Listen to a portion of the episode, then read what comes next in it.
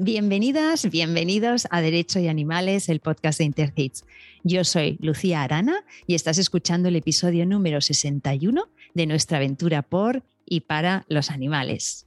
El caso de hoy es agridulce, como veréis, y bastante representativo de lo que nos encontramos cuando buscamos justicia para los animales. Estoy muy feliz de contar para hablar de ello con la abogada Yolanda Marroch, vicepresidenta de Abada. Bienvenida, Yolanda. Muchas gracias, Lucía, por la invitación. Yolanda, eres abogada en ejercicio desde el año 2003, colegiada en el Ilustre Colegio de la Abogacía de las Islas Baleares, especializada en Derecho Civil, Derecho de Daños y Responsabilidad Civil, Derecho de Familia, Violencia Doméstica, Penal, Contencioso Administrativo y Derecho Animal. Miembro fundador y actual vocal de la Junta Directiva de la Comisión de Defensa de los Derechos de los Animales del ICAIP y miembro fundador y vicepresidenta de ABADA, la Asociación Balear de Abogados por los Derechos de los Animales. Has publicado artículos sobre distintos aspectos del derecho animal, entre otros temas, y organizas y participas eventos y congresos relacionados con esta temática en Baleares. Yolanda, vamos con las preguntas cortas para conocerte un poquito mejor. ¿De niña soñabas con ser? Bueno, pues soñaba con ser mamá. Era lo que más ilusión me hacía y, tener un perro. o sea, mamá humana y mamá canina. Las, dos, cosas. Y si no fueras abogada, serías veterinaria. Es lo que decía de pequeña que quería ser, veterinaria. O sea que veterinaria. Dime algo que no volverías a hacer si hoy de la noche a la mañana te convirtieras en millonaria? Pues yo, la verdad, mm, me resulta muy fastidioso lo que es el trabajo doméstico y me gusta mucho que la casa esté limpia. Entonces, es una cosa que hago a menudo, lo de, lo de limpiar bastante. Sobre todo tengo ahora un cachorro de ocho meses muy terrorista, aparte de mis dos abuelitas y, perritas también y dos gatos. Entonces, ¿qué te voy a contar? Mm, sé que suena un poco quizá elitista, pero creo que no volvería a limpiar, Lucía.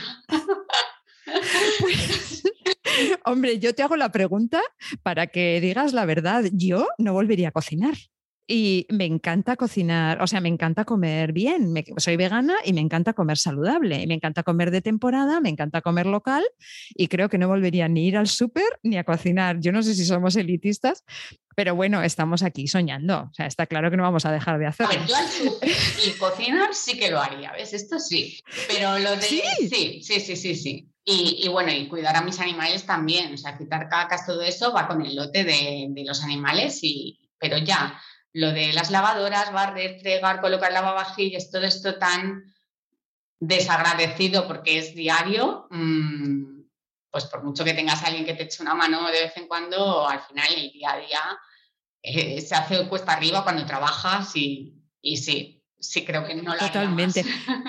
Pues igual podríamos, entonces no, nos llevaríamos mal si compartiéramos, porque yo, yo sí haría la limpieza y tú te vas al súper. Pues ya está, Lucía. Tenemos apañado, no hace falta ser millonario. Exacto. Esta va a ser la solución. Dime algo que te haga reír y algo que te haga llorar. Pues mira, hacerme reír no es muy difícil porque soy bastante risueña. Entonces, mm, con cualquier cosa me haces reír, no es una cosa complicada. Eh, que me haga llorar, pues eh, muy llorona no soy tampoco, pero bueno, una película emotiva como La Milla Verde, pues no la quiero ver, aunque me encanta porque lo paso mal y, lloro. Eh, luego también un libro que me gustó mucho cuando era adolescente, que leí, que es Lo que el viento se llevó, lo he intentado releer de adulta y me pega unas panzadas de llorar que dije, bueno, madre mía, para sufrir no leo ya más este libro y lo dejé, ¿no? Porque ya... Y luego, pues nada, las, lógicamente las, las desgracias comunes, ¿no? Como la, la pérdida de, un ser querido. Recientemente eh, hemos perdido a, uno de nuestros gatitos y, y bueno, esto lógicamente supongo que como a todo el mundo que, te duele y te hace llorar. Bueno, siempre están con nosotros, ¿verdad? Nunca se van. Son unas seres que de alguna manera siempre permanecen como, como en nuestro corazón, ¿no? Son, son muy especiales. Mucho ánimo a toda la familia. Y dime algo que a todo el mundo le encanta, pero que tú detestes. Pues mira, salir de fiesta. Cuando era jovencita sí que me gustaba, pero ahora me aburro mortalmente. Entonces, es una cosa que, mm, se me hace muy costa arriba. Yo por la noche quiero dormir, necesito dormir, entonces mm, prefiero pues ir a tomar un café, a comer, pero lo de salir de fiesta, que no me busquen a mí por ahí ya. ¿eh? Suscribo, suscribo esto también. Oye, y si fueras un animal no humano, ¿cuál serías? Y aquí ya sabes que no es el que más te gusta, sino al que más te pareces.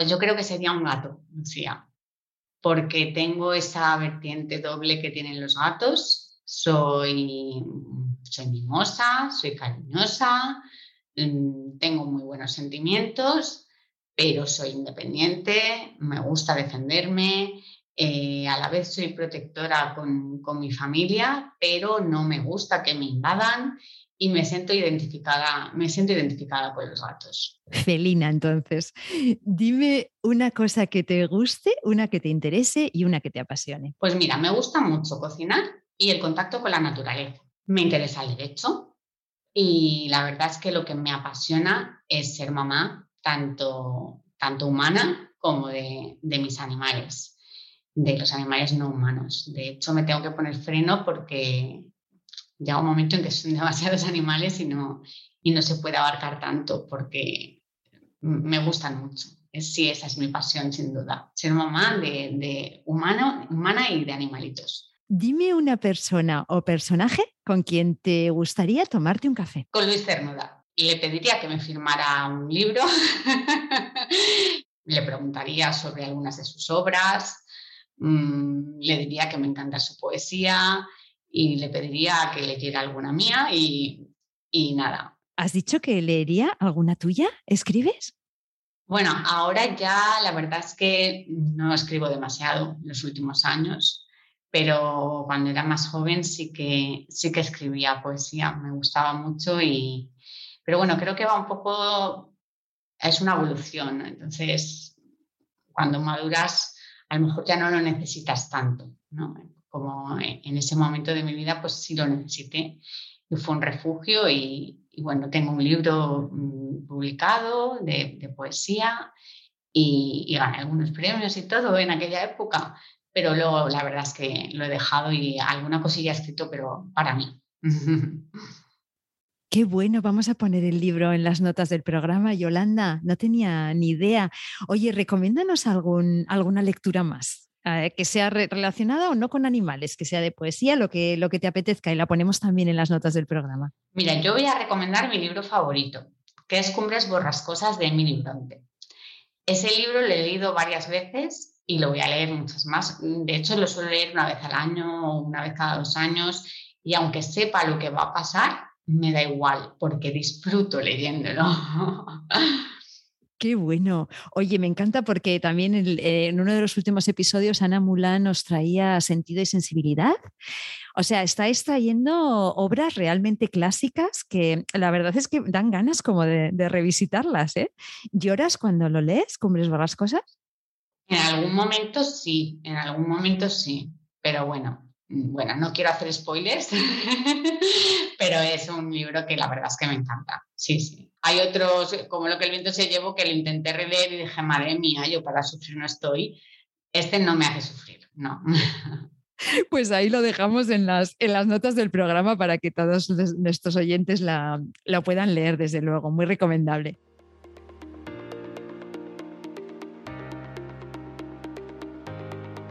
Yolanda, antes de empezar con el caso que da título al episodio, me gustaría que nos hables de Abada, que hablamos de, obviamente, con Manuel Molina de la asociación, pero me gustaría también conocer tu experiencia, porque además estáis a punto de cumplir 10 años. Pues sí, yo, bueno, estoy en Abada, como tú has dicho, como miembro fundador. De hecho, solo quedamos dos de los fundadores, Manuel y yo, porque es un, es un proyecto que ha sido y es muy bonito, ya recuerdo con mucho cariño en el año 2012 que empezamos con, el tema de, las colonias felinas, con el Ayuntamiento de Palma. Estuvimos pues negociando con ellos para señalizar carteles un contrato de adopción también para que los animales de la perrera salieran con un contrato de adopción, también en el año 2012. También lo que me gustó mucho cuando, cuando Manuel me lo propuso y me, explicó su idea, desde el minuto uno que la tuvo, eh, le animé y me ilusionó mucho porque era un proyecto innovador. Es decir, en aquel momento no había ninguna asociación de, abogados que se dedicara a la protección de los derechos de los animales y a luchar contra su maltrato de forma específica. Obviamente había muchas asociaciones protectoras, pero no asociaciones de abogados. Entonces, cuando Manuel planteó su proyecto y me dijo, no, mira, es que me voy a poner a buscar compañeros que tengan esta inquietud, tú te, tú te apuntarías porque se, me ha ocurrido esta idea y además creo que podríamos hacer una comisión en el Colegio de Abogados y pues mm, para mí fue como si se abrieran unas puertas, ¿no? porque no se me había ocurrido y no sé si se me habría ocurrido, más bien diría que no, porque lo, lo veía como muy difícil. Pero cuando él me lo planteó fue como, wow, pues es verdad, pues venga, vamos a hacerlo. Y, bueno, como él ya te explicó en, un podcast, Lucía, y tú sabes, pues todo fue a raíz de que, de que encontrara la perrita Lala. Y a veces creo que las cosas suceden por algún motivo. Entonces, hubo una serie de casualidades que condujeron a Manuel a tener esta idea y que a mí me emocionaron y me motivaron lo, bastante como para querer estar en este proyecto. Y la verdad es que durante estos 10 años, pues como he dicho, han sido muchas cosas y, y la valoración solo puede ser positiva. Desde luego, y 10 años se dice rápido, ¿eh? se dice fácil. Se dice rápido, sí, sí. Y bueno, nosotros somos una organización que no solo no tenemos ningún tipo de ánimo de lucro, sino que además no contamos con ningún tipo de ayuda económica, es decir, trabajamos gratis, no estamos subvencionados y añadimos dinero de nuestro bolsillo. Pero bueno, yo creo que con mucha ilusión y con muchas ganas de trabajar Manuel, tú lo conoces, es una persona que tiene mucho empuje, muchas ganas, que tira siempre para adelante y que la verdad es que nos arrastra a todos a, hacer un montón de cosas. Y estamos muy ilusionados con las nuevas incorporaciones también y todo el mundo tiene ganas de, hacer cosas y de, y de, colaborar por esta causa que yo entiendo que es una causa muy noble. Desde luego tiene muchísimo, muchísimo mérito. Vamos a hablar del caso que da título al episodio y bueno, estamos en abril del 2018, dos vecinos de Sonferriol, en Palma de Mallorca, están paseando y se encuentran, bueno, un hallazgo macabro en un contenedor de basuras. ¿Qué es lo que se encuentran? Bueno, pues se encuentran dentro de una bolsa de plástico que estaba doblemente anudada una perrita, una cachorrita de tres meses de edad, que había sido brutalmente fuertemente golpeada con algún tipo de objeto contundente. No sabemos si antes o después de meterla en la bolsa. Es decir, puede ser que la golpearan y luego la tiraran a la basura o puede ser que la metieran en la bolsa y después la, la golpearan. Al final, pues el orden da igual. La cuestión es que si esta gente no la hubiera encontrado, pues no hace falta que diga cuál habría sido el desenlace, obviamente. Estaba prácticamente moribunda y, estos chicos pues la trasladaron de forma inmediata a un centro veterinario para que fuera atendida. Ellos lo que hacen es llevarla, llevarla a, un veterinario. ¿Eso es lo correcto en estos casos? A ver, eh, yo creo que hay que priorizar. Es decir, en un caso así, en que esa perrita estaba entre la vida y la muerte, es decir, si hubiera habido cierto retraso en, en que recibiera atención veterinaria, es posible que hubiera fallecido. Entonces yo creo que hay que priorizar eso, el bienestar del animal. Es verdad que en un caso en el que a lo mejor, por desgracia, la hubiéramos encontrado fallecida, lo primero que se, que se tenía que haber hecho es llamar a la policía o a la Guardia Civil, al SEPRONA, para que llegaran enseguida, se viera en qué estado se había encontrado el animal, dónde se había encontrado el animal, si había algún tipo de prueba alrededor, etc. Es decir, aún no estamos acostumbrados o la gente no está acostumbrada, pero salvando las distancias, imaginemos que nos encontramos el cuerpo sin vida de una persona en un contenedor. ¿qué haríamos? A nadie se le ocurriría cogerlo y, manipularlo. Mm, aunque sea por haber visto películas, la verdad, el ciudadano medio sabe que lo primero que tiene que hacer es llamar a la policía. Bueno, pues lo primero que hay que hacer es llamar a la policía, obviamente. Ahora, en este caso, por suerte la perra estaba viva. Entonces yo creo que ahí es cierto que hay que pensar en encontrar al culpable, pero creo que debe primar siempre el bienestar del animal y hay que correr primero de todo al veterinario para tratar de salvarlo. Entonces, la, pequeña vida, que supongo que ya el nombre se le pondría en esos, en esos momentos, es ingresada de urgencia. Has comentado que la perra estaba moribunda.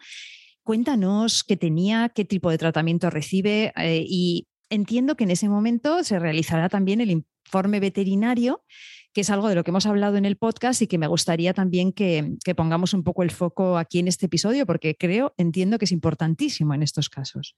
Sí, es vital. En este tipo de casos siempre nos encontramos con los mismos problemas. Básicamente el problema se puede resumir en una frase muy corta, falta de prueba. Entonces, mm, es imprescindible que intentemos conseguir, cuando nos encontramos ante un caso de maltrato animal, prueba de cargo, eh, desde testigos, hasta fotos, hasta informe de la policía si ha intervenido y procurar que intervenga. Y, por supuesto, si hay intervención de un veterinario, porque el animal, como en este caso está con vida, un informe del veterinario. En este caso, eh, contamos con el historial completo de, la perra eh, de vida. Eh, fue la clínica veterinaria Aragón y nosotros pedimos ese historial para aportarlo como prueba documental en el procedimiento penal como, como prueba. Entró con un gran traumatismo craneoencefálico, contusión pulmonar y estuvo, bueno, pues hospitalizada con sueroterapia, oxigenoterapia. No se sabía si iba a sobrevivir, de hecho su pronóstico era reservado y grave. Eh, eh, estaba pues eso, semicomatosa o comatosa y, y con mala respiración y se mantuvo una observación durante 72 horas porque se consideró que en esas 72 horas, si sobrevivía, bueno, pues que eran vitales, que, que tenían muchas opciones de seguir adelante si pasaba esas 72 horas. Y, bueno, poco a poco tenía, tenía inflamación en, en, el tejido blando de la cabeza y siguieron con la misma terapia, sueroterapia, oxigenoterapia, y las constantes pues empezaron a estar estables al tercer día y bueno, empezó a hacer ciertos reflejos, es decir, extensión de las extremidades cuando la tocaban. No sabían, obviamente, si era voluntario o no. Eh, hacía ciertos movimientos en las extremidades sin, estímulo previo. Y poco a poco, es decir, cosas que mm, parecía que, que, presagiaban algo bueno. Empezaba a deglutir de forma espontánea y a mover la boca aunque no era capaz de tragar, es decir, la tenían que, alimentar mediante suero. Y poco a poco, pues la, hinchación se fue, se fue mm, reduciendo. Pasaron las 72 horas y hubo cierta mejoría, aunque era realmente, el, informe utiliza esta palabra, la mejoría es muy sutil, era muy sutil. Pero bueno, luego ya creo que fue el séptimo día que, que ya se despertó del coma. Estuvo en una incubadora todo este tiempo y bueno, luego estuvo en tratamiento rehabilitador y bueno, poco a poco, mm, al final luego ya se le pudo entrar dentro de las pautas normales de, vacuna y bueno, le quedaron ciertas secuelas como un defecto en la visión por, por el golpe recibido y además se quedó de un tamaño pues pequeñito, pero por lo demás es una perra que afortunadamente es feliz, vive con su familia, que, son los chicos que la encontraron y, tuvo un final feliz. Esta es la parte bonita de la historia. Desde luego, porque nos tenemos que imaginar eh, darle semejante paliza a un cachorro de entre dos y tres meses. O sea, eso es lo que nos tenemos que imaginar. Es, eh, vamos, se nos, o sea, es algo que, excede nuestra capacidad de, horror y de asombro.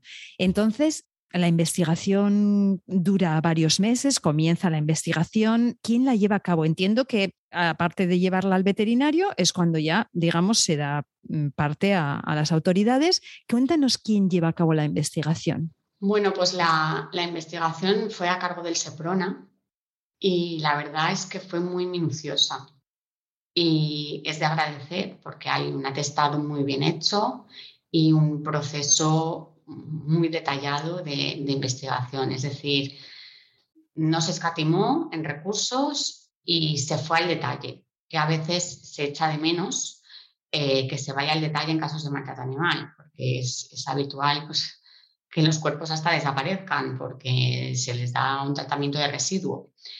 Eh, aquí, en este caso, además, vida estaba viva, pero la verdad es que fue exquisita la investigación que permitió mm, llegar donde se llegó al final, que es a, localizar al, al presunto autor de los hechos. La protectora era Peluditos de Sonreus va colgando en las redes sociales vídeos de la evolución de vida en el veterinario, como tú nos has explicado en esos días, ¿no? De tanto, bueno, de tanta incertidumbre.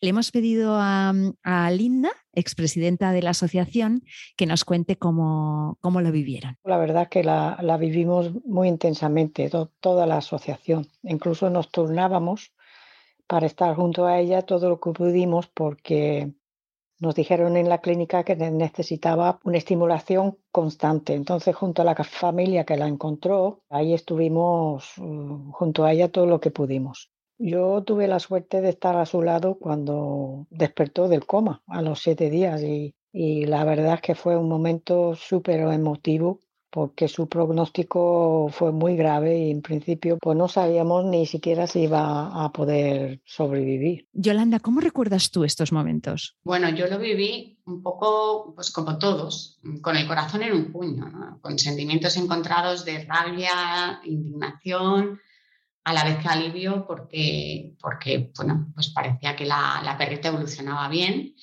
y fue en esos momentos cuando bueno, tenemos reuniones periódicas de Abada eh, nos personamos en muchos casos que no son mediáticos, pero en, este la verdad que era muy, nos tocó mucho la fibra y, decidimos personarnos y me tocó a mí por, turno, porque nos, nos, intentamos turnar un poquito para que no haya mucha carga de un solo compañero. Y la verdad es que tenía ganas, tenía ganas de llevar este caso porque tenía ganas de, de llegar hasta el fondo aunque no sabía si se podría porque el principal problema, como anunciaba antes, siempre es de prueba. Entonces, claro, cuéntanos cómo se hace la reconstrucción de los hechos gracias a esa investigación que mencionabas, ¿no? del Seprona. ¿Cómo se llega a identificar a, bueno, al que era, luego se supo, el vendedor de los cachorros? Pues se fue tirando del hilo porque apareció, gracias a la publicidad que hubo del caso, que a veces, pues el hecho de que sea mediático es puede llegar a ser contraproducente porque se pone sobre aviso a la gente, pero a veces es indispensable porque en este caso, dada la publicidad que hubo, pues hubo un chico que había adoptado a una perrita de la camada de hecho la había comprado porque se ve que el propietario, entre comillas, de, de la madre de la camada iba vendiendo los, los cachorros de forma ambulante. Se iba pasando con una, con una bici y los iba vendiendo. Entonces, un chico que había comprado un cachorro dijo, madre mía, este cachorrito que está en esta situación es idéntico a mi perro, es que podrían ser hermanos. Entonces, mm, se personó, dio sus datos y la, el Seprona se tomó la molestia de decir, bueno, vamos a investigar esto y tiraron del hilo. Y hicieron las pruebas genéticas, lo que antes decía que no se ha escatimado, pues se hicieron las pruebas genéticas entre vida y este cachorro. Y salió que eran hermanos. Eh, al salir que eran hermanos, pues ya ahí ya teníamos una pista, que es el mismo chico que le ha vendido el perro, es quien mm, puede ser que haya intentado vender a este perro y no lo haya conseguido, eh, lo haya vendido y nos pueda decir a quién, etc. Entonces se tiró del hilo y se llegó hasta este vendedor, gracias a su teléfono y a su perfil de Facebook. Eh, el vendedor dijo que él no, no, podía, no, no podía decir nada respecto a los demás uh, perros que había vendido, que le había quedado un perro y que eh, había, mm, pues que la había vendido, pero no sabía a quién la había vendido. eh, unas chicas también testificaron y dijeron que este, este chico, el, vendedor, uh, había intentado venderles a una perrita, a una cachorrita, que ellas pensaban que era vida, pero al menos que era muy parecida a vida, y que creían que podía ser ella, y que ellas no, no la habían querido comprar. Entonces, bueno, ante la sospecha, fuerte sospecha de que él, quisiendo hacer negocio, hubiera conseguido vender a todos los perros de la camada menos a vida y al no haberla podido vender se hubiera querido deshacer de ella, pues entonces nosotros solicitamos que presentara una relación pues de todas las llamadas, de todos los WhatsApps, para que identificara de algún modo a través de las llamadas telefónicas o de los WhatsApps o de los mensajes de Facebook a los posibles compradores. Y, y esta persona se negó a hacerlo dijo que había perdido todos esos, todos esos WhatsApps y que no conservaba ningún teléfono ni nada. Claro, entonces ya mm, nuestra acusación se dirigió claramente contra él porque nos pareció muy sospechoso que no tuviera ninguna forma, habiéndose acusado de lo que se había acusado, de en aquel momento estaba como investigado, aún no habíamos hecho la acusación, pero lo hicimos después, eh, nos parecía muy, muy llamativo que no tuviera ni un solo teléfono y que justo tuviéramos el testimonio de unas chicas que no habían querido comprar una perra y que justo hubiera aparecido esa perra paleada. Eran tantas circunstancias que apuntaban hacia él que nos decidimos a, acusarle a él. Pero vamos, que esa reconstrucción de los hechos e, e identificación del vendedor de, de los cachorros se pudo hacer gracias a ese trabajo minucioso del SEPRONA. Desde Abada has comentado que os presentáis como acusación popular y ya nos has dicho que tú llevas la representación y que te, gustó hacerlo en este caso. Me gustaría aprovechar este, este caso y este tema para que nos cuentes por qué es tan importante esta figura de la acusación popular, que yo no sé hasta qué punto nuestros y nuestras oyentes son conscientes de qué figura es y de que está en riesgo actualmente. Entonces, háblanos un poco de esto. Bueno, la acusación popular yo creo que es muy importante precisamente porque es privada. Yo creo que, tal y como consagra nuestra Constitución, todos tenemos que tener el derecho, la acción para perseguir delitos. Al margen de que haya un ministerio fiscal, que es la acusación pública, que es indispensable, y que obviamente tiene que existir, pero una cosa no tiene por qué quitar la otra. Y hay veces en las que si no existiera una acusación popular, pues habría casos que a lo mejor pues no habría el tipo de acusación que hay ahora. Es decir, piensa que nosotros mm, todos tenemos sensibilidad, los que estamos en esto, eh, todos los que formamos parte de Abada, mm, Abada mm, es un proyecto que fue muy innovador en su momento, ahora hay otras asociaciones y yo creo que el hecho de que haya habido esta acusación, por ejemplo, en el caso Sorki, yo entiendo que un poco de antes y después del caso Sorki, porque en aquel momento se tenía muy asumido por todo el mundo que el caso Sorki era mm, el que cuando había un delito de maltrato animal, perdón, no, no había posibilidad de entrar en prisión, porque en España lo habitual, entre comillas, es que si no supera la pena los dos años, y en los casos de maltrato animal, incluso los más graves, no supera los dos años, no se entra en prisión. Entonces, mm, a Manuel, que fue el que llevó el caso Sorki, se le ocurrió la idea de decir, bueno, pues voy a pedirlo, porque yo considero que debería entrar y voy a pedirlo, a ver qué pasa. Nadie más lo pidió. El Ministerio Fiscal no lo pidió. El Ministerio Fiscal estaba de acuerdo con que se suspendiera esa, esa entrada en prisión. Entonces, ¿por qué Abada lo pide? ¿Por qué a Manuel se le ocurre pedirlo? Pues porque ahí hablamos de un tema vocacional, es decir, estamos en Abada los que tenemos verdadera pasión por esto y somos unos auténticos convencidos, porque es que ni cobramos, al revés, a veces añadimos dinero. Entonces, claro, yo no digo que no pueda haber fiscales y jueces convencidos. Pero a veces mm, no tiene por qué. Es decir, puede coincidir que pues, este tema no le interese especialmente, no tenga una especial sensibilidad y dentro del el arco legislativo que hay y respetando la ley, no se pida a lo mejor la pena máxima, sino que se llega a un acuerdo de conformidad por penas inferiores. Nosotros, dentro de las posibilidades, procuramos siempre pedir la pena máxima. Eh, también lo mismo, lo de que quede en suspensión la, pena privativa de libertad, pues es bastante habitual y está como, es un poco eh, de cajón en, penas, en penas tan bajas. Y nosotros hay que estudiar caso por caso, lógicamente, pero siempre nuestro afán siempre es pedir que se entre en prisión. Claro, si, si, si nadie lo pide, el juez de oficio no lo puede acordar. Alguien lo tiene que pedir.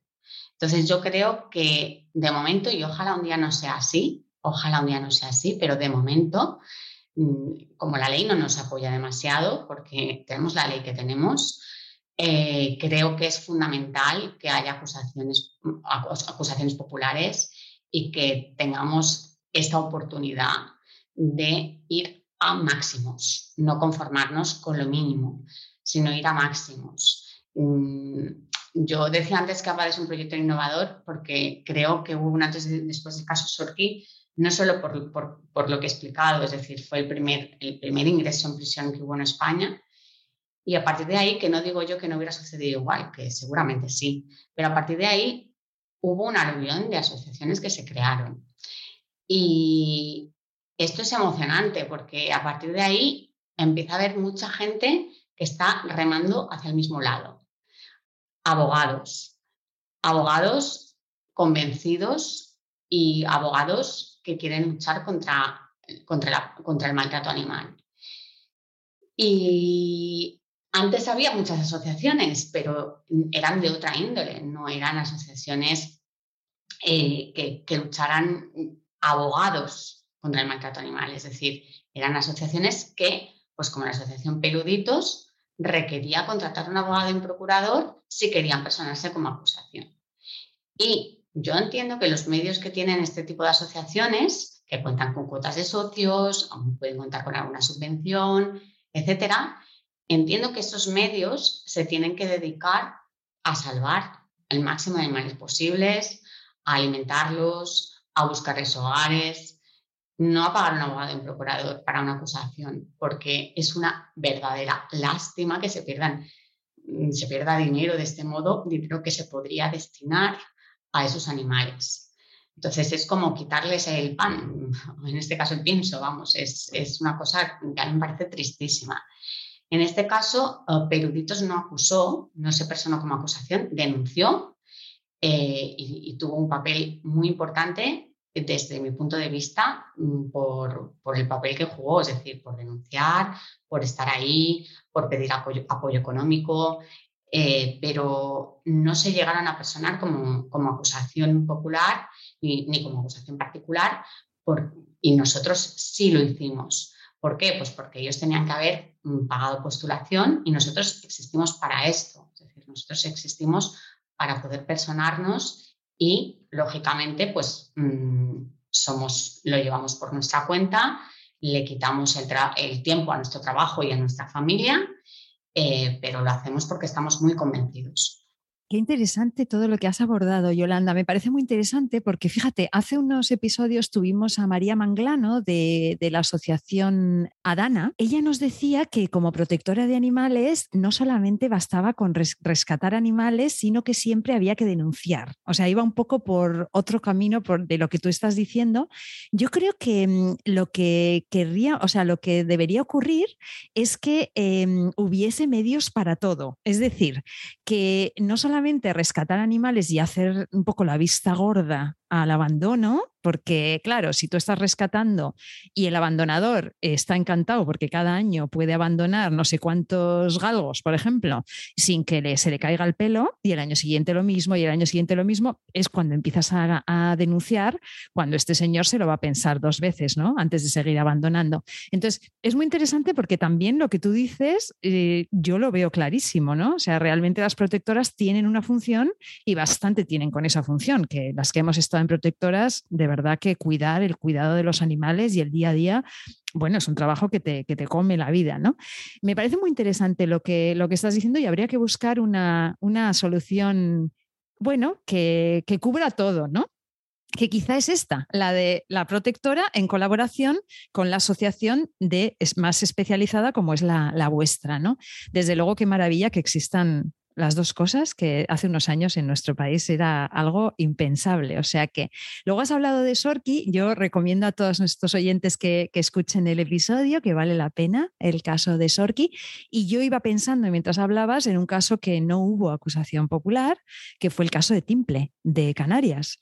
Y ese perro no tuvo ninguna posibilidad, supongo que lo recuerdas, el perro que fue asfixiado y grabada su asfixia, tuvimos también el episodio. En ese caso, una acusación popular hubiese acabado muy diferente. Probablemente. Desde luego, si, nosotros hubiéramos estado ahí, hubiéramos pedido la pena máxima porque era un caso para pena máxima. Y obviamente hubiéramos pedido la entrada en prisión. El dolo, el ensañamiento, el disfrute con el dolor ajeno, eh, tiene una serie de ingredientes que le dan una especial trascendencia penal. Es decir, yo no entiendo, mm, no entiendo ese, acuerdo de conformidad, ni, lo puedo aceptar. Es decir, si, si, alguien se asume porque es así, eh, y es justicia y es cosa juzgada y, está en las reglas del juego, ¿no? Pero, pero a mí es una de las cosas que me conmueve por dentro, es decir, es una de las cosas que hace que tenga una rabia interior y que quiera estar aquí y que quiera dar todo. Totalmente, me pasa igual. me pasa igual. Creo que no podemos dejar pasar este tipo de cosas porque por algo además crean tantísimo reproche social, ¿no? O sea, no creo reproche penal, pero social. Lo que se lió con, bueno, lo que se lió con vida, ¿eh? lo que se lió con Timple. Eh, la gente no, no quiere que los animales sean maltratados y ojalá algunos políticos escuchen alguna vez este podcast y, entiendan que, que, realmente no pueden subestimar en la repugnancia que nos da el maltrato animal a la sociedad. Se crea, bueno, a ver, no, no soportamos que los seres vulnerables sean, sean maltratados.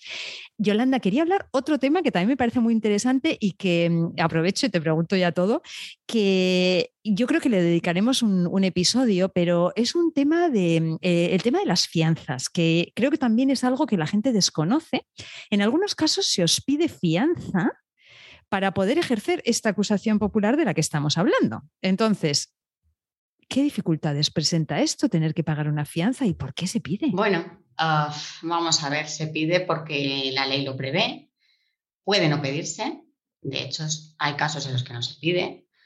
Nosotros siempre procuramos que no se pida en el sentido de que siempre dejamos claro que somos una organización sin ánimo de lucro, que nuestra, nuestra vocación es la lucha contra el maltrato animal y que no tenemos ingresos de ningún tipo. Eh, pero bueno, en alguna ocasión sí se nos ha pedido fianza y bueno, lo que hacemos es juntar entre todos el dinero y, y ponerlo, pues ¿qué, qué remedio.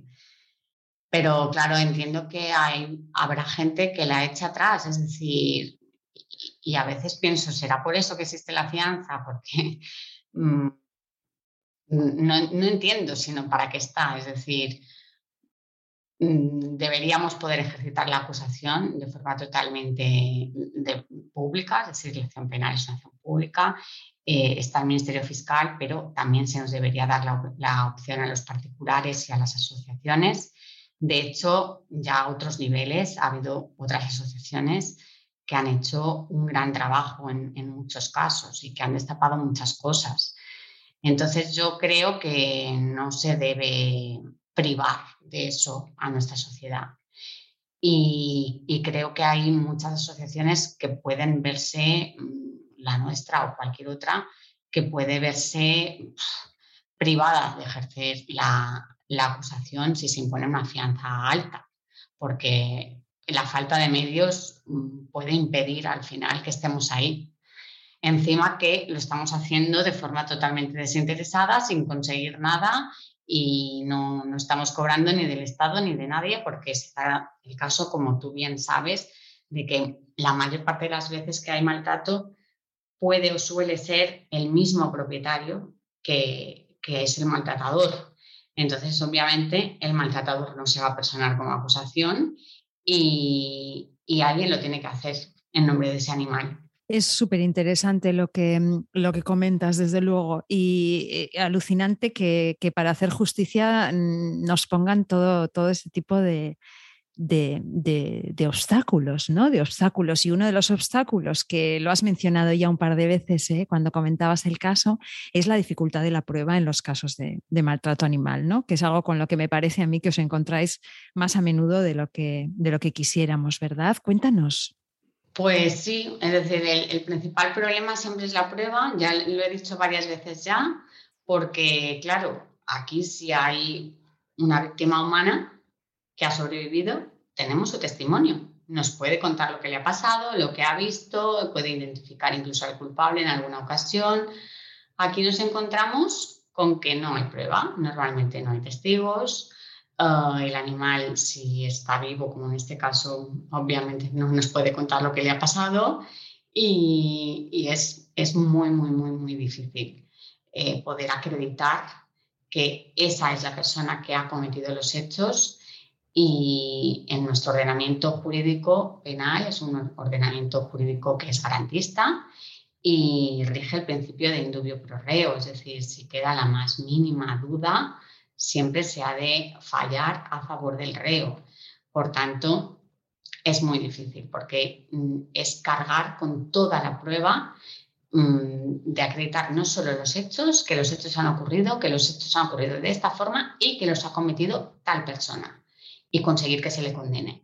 Es un trabajo complicado. Algo que, por ejemplo, en este caso pasaba así. Nos has explicado que las pruebas que teníais eran circunstanciales. Supongo que todo esto que contabas de los cachorros vendidos y tal pasó en un periodo de tiempo relativamente corto y en una zona, en un área geográfica relativamente limitada también, que eso también me imagino que ayudaría a la, investigación. Entonces, cuéntanos a qué tipo de acuerdo se llegó en este caso y por qué la sentencia que, se dictó es un bueno, ah, en este caso, Obviamente nos habría encantado que la, condena fuera un año, que fuera el máximo, que es lo que nosotros pedíamos. Es el máximo que prevé el Código Penal para este tipo de supuestos en los que no hay fallecimiento del animal. Pero mm, la sensación fue agridulce porque nos tuvimos que conformar con seis meses de prisión. Pero claro, es que le veíamos absuelto. Es decir, mm, el problema de prueba era enorme porque él pudo demostrar que tenía una perra de esa camada viva eh, y por tanto él decía que ciertamente no había conseguido vender una perra, pero la perra que no había conseguido vender era la suya y que estaba viva y que no, él no le había hecho nada y que por tanto la perra viva era una de las que había sido compradas y él no podía decirnos por quién. Claro, eh, ¿cómo desmontas eso? ¿Cómo acreditas que sí ha sido él? ¿Cómo acreditas que era vida la que no podía vender? Y como no la podía vender, le pegó una paliza. Eh, era muy, muy, muy difícil de, demostrar, por no decir imposible. Vamos, es que era imposible demostrar que sin ningún género de dudas esa persona no había conseguido vender a vida y le había pegado una paliza mortal y le había metido doblemente anudada en una bolsa de plástico en un contenedor de basura para que acabara de morir de mala manera. Al ser prácticamente imposible o, tan, tan, tan complicada la condena, pues decidimos intentar llegar a un acuerdo para al menos asegurarnos que hubiera condena y que esta persona tuviera una espada de Damocles encima. Es decir, que ya se lo piense mucho a la hora de volver a vender cachorros de esta forma, y que se lo piense mucho si consigue no venderlos todos o no consigue venderlos todos, si le queda alguno, en qué hace con ese alguno que le queda. Porque ahora tiene una, condena encima, una espada de Damocles que va a caer sobre él si vuelve a, a haber hechos similares o parecidos. Además, conseguimos algo muy interesante, que es la suspensión de la pena supeditada a que se sometiera a un programa formativo de educación o protección de animales, que esto tampoco es habitual. Y lo pusimos como condición, es decir, nosotros dijimos, no, no, es que, a ver, aquí las pruebas son claras, si no es el a ver quién ha sido, que, que, de los teléfonos, si no da los teléfonos de los, de los compradores es porque realmente ha sido él. Y aquí o acepta esta condena o vamos a por todas y tiene que aceptar someterse a un programa formativo de educación y protección de animales. Ahora en la fase que estamos es en fase de ejecución, nos hemos personado la ejecución para ver, hay que oficiar al centro penitenciario para ver si se ha sometido o no a ese programa formativo, porque lógicamente, Lucía, si este señor no se ha sometido al programa formativo, va a pedir que entre en prisión. Ya te mantendría informada, igual da para otro podcast. Pues es que te iba a preguntar precisamente por el seguimiento de estos casos, claro, porque estamos hablando de mm, eh, inhabilitaciones en algunas sentencias, eh, estamos hablando de, bueno, de muchas cosas que se imponen, ¿no? Y resulta que luego no hay nadie que haga este tipo de seguimientos, ¿no? Eso es algo que luego ya se deja un poco a, la casualidad, o sea, que el vecino de repente le vea al, que, cazador inhabilitado con otro perro y diga, oye, es que este señor no puede tener perros y de la, de la alarma y venga, ¿no? Se vuelva a poner en, marcha todo. Pero claro, que estéis haciendo el seguimiento, bueno, me parece mm, una maravilla, claro, y sí, me interesa mucho, nos interesará mucho saber ¿Cómo, ¿Cómo sigue este caso? A ver, me imagino que hará el programa, pero también es mucho imaginar. Vamos a verlo, porque ganas no creo que tenga, porque la sensibilidad de esta persona, pues bueno, a ver, no soy quien para juzgarla, pero yo tengo mi idea de, de lo que pasó y mi convicción interior. Entonces. Hombre, Yolanda, es que, es que a ver, a ver, y, otra cosa que te quería preguntar, que quizá no, quizá lo desconozcas, pero ¿de dónde salieron estos cachorros? ¿Dónde está la madre? Y a esa madre no se le puede obligar a esta persona a cederla o a esterilizarla, porque claro, estamos hablando de que igual cada seis meses o cada año tenemos la misma, el mismo patrón. Está claro, aquí mm, el problema, el problema es la ley, Lucía. Es, es que nos encontramos muchas veces atados de pies y manos, porque hasta que no haya una legislación que obligue a la esterilización y que impida la reproducción mm, descontrolada, que los particulares puedan criar de este modo, es decir, mm, es que al final hay embarazos no deseados, hay embarazos mm, consentidos, porque si, por ejemplo, tú tienes una gata en tu patio y no la esterilizas, pues no es que tú vayas buscando que tenga una camada, pero al final la va a tener. Y, todos esos gatitos luego van a tener más gatitos y, es un problema de crecimiento exponencial, como tú bien sabes. Entonces, ya que no hay una conciencia social, porque la gente pues tiene un perro y quiere ser abuelo y quiere que su perro tenga hijos, y te encuentras gente que es la más de agradable, que adora a su perro, pero que no se le ocurre que esto no lo debe hacer porque tenemos perreras llenas, llenas. Entonces, hasta que no se vacíen las perreras, no puede haber cría. Entonces, no hay, no hay esta conciencia social todavía. Y al no haberla, lo que debería haber es una ley que parara esto. Yolanda, hay algo en el caso de vida que a mí siempre me gusta mucho en estos casos y me emociona, y es cuando hay trabajo conjunto. Cuando, bueno, desde la pareja que la encontró en el contenedor, que no sé, me, pregunto si, si, si, la perrita gemía o algo, si había algún sonido o cómo, o fue un tema de, de suerte, porque claro, qué suerte, ¿no? Que la pobre fue hallada, porque realmente estando en el estado que estaba, lo raro es que la, que la encontrasen pasando por eh, el Seprona, la protectora, Abada, bueno, aquí todo el mundo hizo como lo que debía, ¿no? Incluso con la participación de la sociedad civil que aportó dinero para los gastos veterinarios.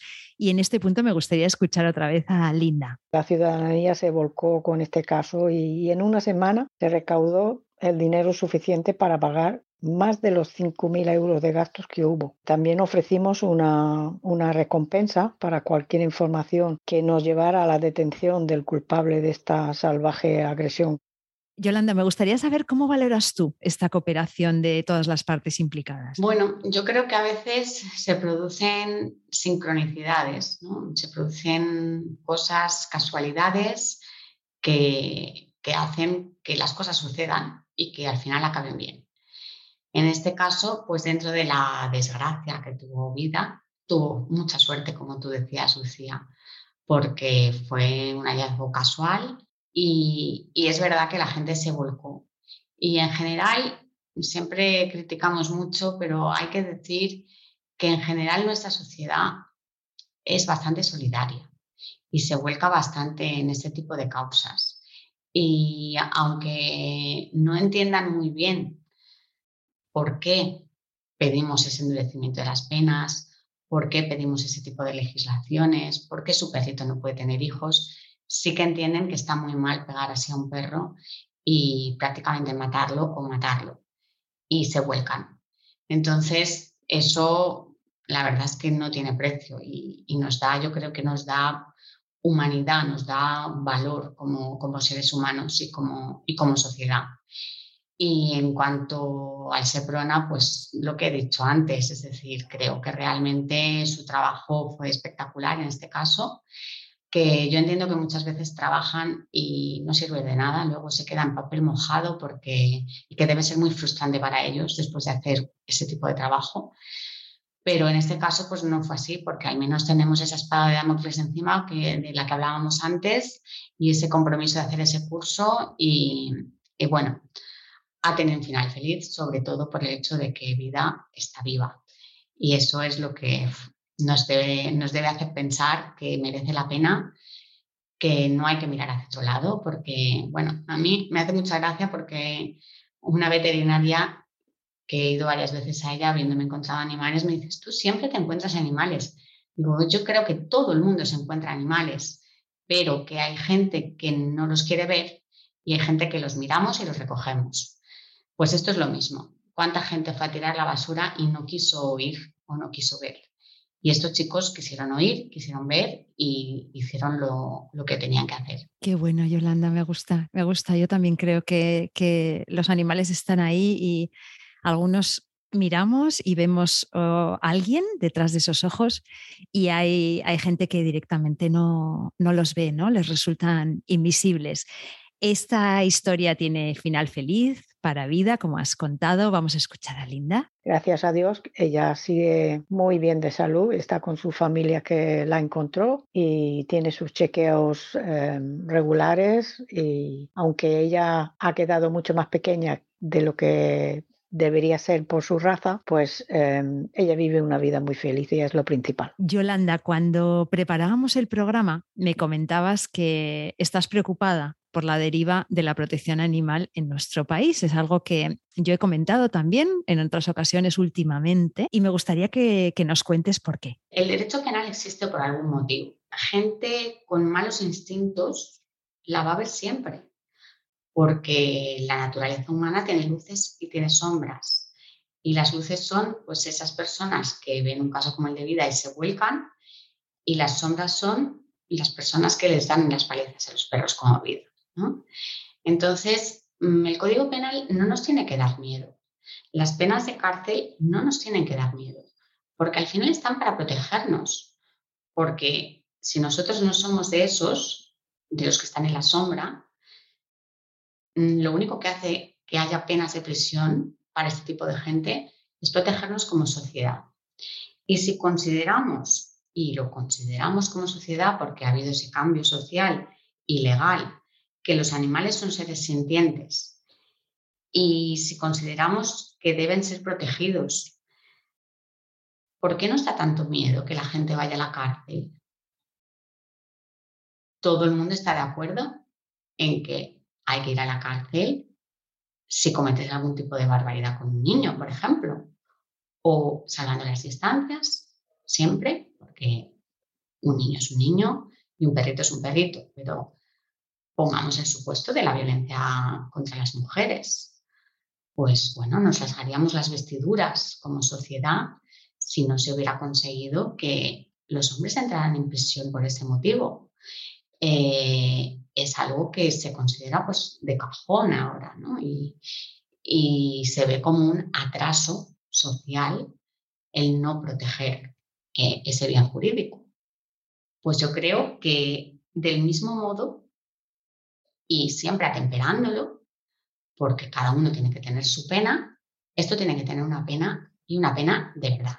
Es decir, una pena en la que no tengamos que tener una pelea tremenda y una lucha abrumadora para que se entre en prisión porque estemos ahí en el filo de, menos de dos años o en los dos años de, pena de prisión. Es que yo creo que los casos especialmente graves, ah, como fue el caso Sorki, eh, no debería ser que de repente un abogado como Manuel se iluminara y dijera, pues yo, yo lo voy a pedir. Y, todo hubiera un cambio a partir de ahí en, todo, si dijéramos, es que hay que pedirlo. No, es que eso debería ser de cajón, porque un maltrato así, de grave, debería tener una pena superior a dos años, pero de cajón. Es decir, pensemos en los delitos de lesiones a las personas, no, ya con resultado de muerte, delitos de lesiones. Eh, aquí estamos hablando lesiones con resultado de muerte. Es que debería ser superior a dos años sí o sí y que no tuviéramos que estar luchando de esta manera, porque ya entonces, pues a lo mejor no haría falta que, estuviéramos dedicándonos a esto, ¿no? Porque si, si la pena fuera de cinco años o de cuatro años o de tres años, ya no estaríamos en, en esas entreaguas, ¿no? Ya no estaríamos en esa duda de, y va a entrar a prisión, pues bueno, pues depende, porque a lo mejor no sé qué, y hay que hacer en el escrito y ven, hay que fundamentarlo, porque el rechazo social y tener que devanarnos los sesos de esta forma, cuando, a ver, ¿no estamos de acuerdo en que son seres sintientes? Pues como a un ser sintiente le puedo dar una paliza tremenda y matarlo, o puedo mm, meterlo en la lavadora, o puedo hervirlo vivo y que no me caiga una pena de prisión de verdad que, que lleve a acarrear el cumplimiento de, la pena la entrada en prisión, sí o sí.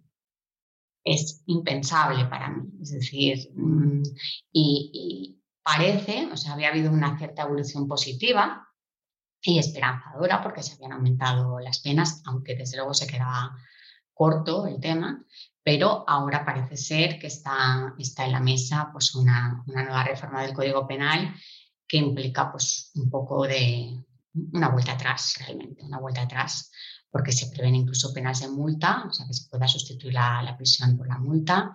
Y bueno, mm, esto es, es muy duro de aceptar porque al final sale muy barato, es decir, mm, pues soy, soy así y le doy una paliza al perro y me lo cargo, pero oye, que si tengo dinero pago la multa y listo, ¿no?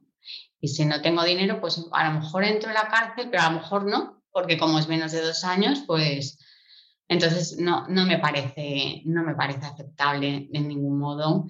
Y quisiera hacer esta reflexión para ver si alguien nos oye y, y de verdad que es necesario, necesario, necesario que haya unas penas más altas y que esto sea muy contundente, porque no puede salir barato, no puede salir gratis, tiene que ser algo serio y no podemos consentir que esto siga así. Desde luego es muy preocupante con todo el trabajo que ha costado llegar hasta aquí, hasta donde hemos llegado, eh, de tener una cierta legislación, se cumpla o no, que muchas veces no se cumple, como sabemos, que estemos, se esté barajando dar pasos atrás es como, bueno, no nos lo podemos permitir directamente como, como sociedad. O sea, vamos a dar la batalla desde todos los, los ámbitos. Desde luego, desde Intercits eh, están trabajando el equipo legislativo duramente en el tema y obviamente esto no, no, puede ocurrir. O sea, tenemos que ser muy conscientes de que los derechos ganados no, no están ganados para siempre, ¿no? Que, que puede haber retrocesos y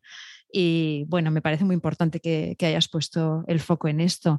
Hemos preguntado a Linda por las denuncias y esto es lo que nos ha dicho. Siempre hay que denunciar. Yo como presidenta de la asociación pues he tenido que denunciar en muchas ocasiones y siempre hemos conseguido resultados, algunos mejores y otros menos, pero sí aconsejo un asesoramiento jurídico porque si no se denuncia correctamente el maltrato puede quedar impune. Y para casos como vida, por ejemplo, pues contar con la ayuda de Abada fue fundamental para conseguir una, una condena. Yolanda, en tu opinión, ¿qué pueden hacer nuestros y nuestras oyentes aparte de indignarse? ¿Qué, qué recomendaciones les das? Pues primero de todo, intentar recabar pruebas fotos, testigos, irse al de la Guardia Civil, irse a la policía, irse al juzgado de guardia y poner una denuncia de verdad como ciudadanos, poniendo en conocimiento los hechos concretos que se han visto o de los que se ha tenido noticia y aportando toda la prueba que se haya podido reunir para que se produzca la investigación y se inicie un procedimiento penal. Y luego, además, lo interesante es que se haga un seguimiento a ese procedimiento y si existe la posibilidad para la persona que ha denunciado, pues que intente ejercitar la, acusación. Como mínimo, que denuncien y que aporten toda la prueba que esté en su mano y que hagan un pequeño seguimiento dentro de sus posibilidades. Es decir, llamar de vez en cuando al juzgado para ver cómo va el tema, mantenerse un poquito informado y si han sido testigos directos o indirectos, presentarse para, poder declarar y aportar su testimonio, que puede que al final sea la única prueba que existe. Entonces yo animo a todo el mundo a hacer esto, a, a menos Facebook y más realidad. Muy bueno. Menos Facebook y más realidad, menos indignarnos en las redes y más informarnos, más entender cómo funciona nuestro sistema y más trabajar para que este sistema funcione mejor en pro de los animales. Y para terminar, bueno, tenemos lo que creo que conoces, son los 30 segundos de oro y son 30 segundos que tienes para dar el mensaje que tú quieras y tus 30 segundos empiezan ya. Pues mi mensaje va dirigido a todos. Mi mensaje es, los animales tienen corazón, los animales dependen de nosotros, los animales no nos piden que les adoptemos. Entonces, hay que responsabilizarse de ellos. Si uno adopta, adopta hasta el final, con sus últimas consecuencias. No puede deshacerse de ese animal, igual que no se desharía de un hijo o de un familiar. Eh, y, no se puede abandonar. Si se acaba con esta lacra, será el principio del fin del maltrato animal. No se puede mirar hacia otro lado, hay que denunciar y además, por último, querría también hacer un llamamiento para que se institucionalice el método CER en las colonias felinas y que se sepa por la población que es el único método que funciona de verdad de control ético de, las poblaciones, que es la esterilización y suelta en el lugar de origen, sin que haya sacrificios masivos de gatos ni que se dejen a su suerte por, por las calles, al final padeciendo. Esos serían mis, mis deseos y que se endurecieran las penas, por supuesto. Muchas gracias Yolanda por este mensaje. Eso sería todo por mi parte. Te doy las gracias de corazón por compartir este ratito con nosotras y también por vuestra imprescindible labor. Un abrazo Yolanda y gracias. Muchas gracias a ti Lucía, ha sido un placer. Pues hasta aquí un nuevo episodio de Derecho y Animales en el que hemos visto cómo gracias a la colaboración de todas y todos, un caso de violencia contra un ser extremadamente vulnerable no ha quedado impune. Hay mucho trabajo detrás de estas condenas y los operadores jurídicos necesitan nuestro apoyo. La protección animal está en riesgo. Por favor, no miréis hacia otro lado. Gracias por vuestra compañía y nos escuchamos en dos semanas porque ya ha llegado nuestro tiempo, el tiempo de los derechos de los animales. Nación Podcast te agradece haber elegido este podcast.